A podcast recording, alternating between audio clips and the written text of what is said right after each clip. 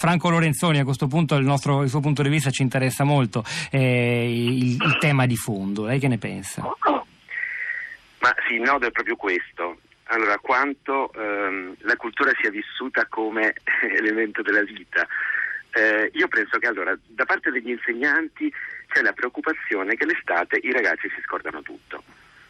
Allora, I compiti in realtà sono un esercizio di rassicurazione per gli insegnanti perché così credono che se ripassano un po', se fanno degli esercizi, tornano a settembre e non sono scordati tutto. E la lettera del genitore è interess- molto interessante ehm, perché chiaramente pone un punto di vista bello no? di un padre che dice io voglio, lui dice questa espressione buffa, insomma, sponsorizzando e ascoltando i desideri di mio figlio e questo è legittimo. Il problema è che molti eh, bambini, ragazzi, non hanno padri o genitori che veramente ascoltano e sponsorizzano i loro, eh, diciamo, i desideri dei propri figli. Quindi la scuola è anche un luogo di democrazia, cioè un luogo in cui noi dovremmo riuscire a offrire la cultura che è vita, che è vita, eh, diciamo, ascoltando in un luogo che dà diritto a tutti di essere ascoltati. Faccio un esempio. Allora, un esempio diciamo, che va in contrasto con questa lettera. Io quest'estate ho chiesto ai bambini di terza elementare di leggere tutti quanti un libro tra gli altri, che era Le streghe di Roald Dahl, un libro bellissimo. La prima discussione che abbiamo fatto a settembre. Protagonista l'altro ieri di una bellissima puntata di Wikiradio che lo ha ricordato. Grande scrittore. Grande Roald Dahl.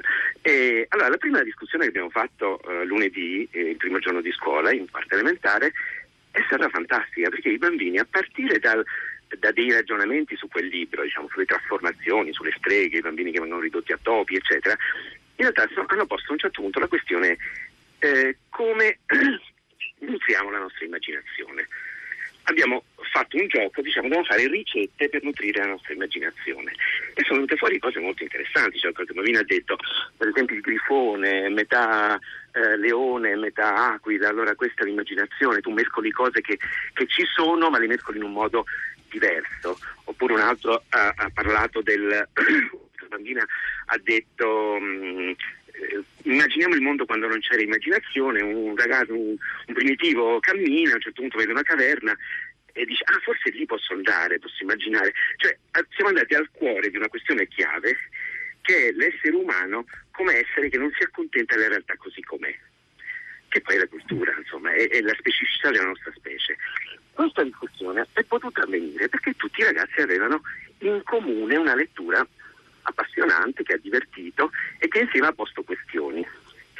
Allora, la scuola ha questo di specifico, importantissimo, che non solo ehm, cerca di far diciamo, vivere nelle persone dei contenuti culturali, ma li mette in relazione tra loro. Cioè i ragazzini imparano uno dall'altro e imparano che la realtà si può capire meglio se io ho anche gli occhi, ci prestiamo gli occhi l'un l'altro, cosa che la famiglia non può fare. Allora, bisogna cercare un equilibrio, no? Cioè io sono sicuro che la famiglia può fare moltissimo per, per i figli rispetto all'educazione, anzi dall'impronta cruciale, fondamentale.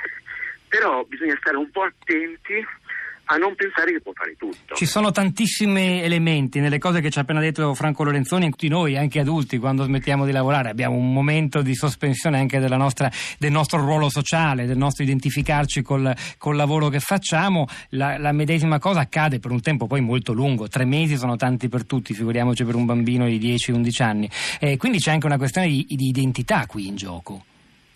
Ma io penso che però diciamo, ho qualche dubbio sulla questione del, ehm, tra virgolette, inseguire gli interessi dei ragazzi. Cioè, io penso che la scuola è interessante se eh, sposta l'attenzione su qualcosa che i ragazzi non, non pensano nemmeno che esista.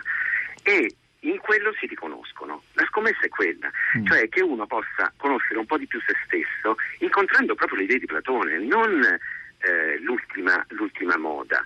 Cioè il grande sforzo di noi insegnanti, e dovremmo avere la cultura per fare questo, dovremmo essere formati per fare questo, è esattamente quello di costruire un ponte tibetano, perché veramente i due, i due sono lontani, i due, i due estremi, tra la sensibilità del bambino, del ragazzo, dell'adolescente e alcune cose belle, alte della cultura perché quelle parlano i ragazzi. Quindi non solo ragazzo... Fedez li può invogliare, lei dice. Ma, ma se un mm. ragazzo legge Otello di Shakespeare, capisce perfettamente che sta parlando di lui Perché, perché la gelosia è, un, è, un, è, una cosa che hanno provato tutti, però lo dice in, in, con parole meravigliose che danno, che danno, a quel sentimento qualcosa di più. Allora, e al, al, parlare di se stessi, al capirsi. Allora il nodo è pensare che anche un teorema matematico può riguardare, può piacere a qualcuno perché qualcuno ci entra dentro con la sua mente. La scuola deve riuscire a essere uno specchio per una mente che sta cercando che cosa fare, no? Cioè, diciamo, l'orientamento, che poi è il punto chiave, no? Un fondo della scuola dovrebbe capire un po' cosa fare nella vita, no? Co- cosa gli piace davvero. Nasce anche nella scuola dell'infanzia, cioè è sempre presente, e, però diciamo puntando alto, mm. non inseguendo le cose di tutti i giorni, cioè perché la scuola è, è come dire, diacronica, non, non, c'entra col proprio tempo, dovrebbe anzi mettere in discussione il nostro tempo e tutte, e tutte le idiosincrasie del nostro tempo. Chiarissimo, è una bellissima immagine. Lorenzoni, una battuta in chiusura anche a lei, eh, questa sfiducia nei confronti della scuola, spesso i genitori schierati a, sempre con i figli contro i genitori, contro gli insegnanti. Eh... Questo, questo, è un problema reale che viviamo mm. tutti i giorni, è molto forte. Il problema della sfiducia nella scuola purtroppo è anche legato a un altro problema più profondo che è la fiducia nella cultura. Purtroppo molti genitori del nostro paese non credono che lo studio, la passione culturale siano un elemento fondamentale per il futuro dei loro figli. E qui, qui c'è un problema proprio, diciamo, questo attacco alla cultura degli ultimi trent'anni ha dato i suoi frutti. Noi abbiamo genitori che non credono, non, non è tanto nella scuola istituzione, ma ancora prima nel fatto che ci sia uno sforzo per andare più avanti, per pensare più alto. Ecco, l'educazione allo sforzo, questo dovrebbe unirci noi insegnanti, noi genitori. Bisogna ritornare a educare allo sforzo perché le cose più belle nella vita noi le facciamo con sforzo. E questa è diciamo, una, una verità con la quale concludiamo questa prima parte. Ringraziamo davvero il maestro Lorenzoni per le sue parole.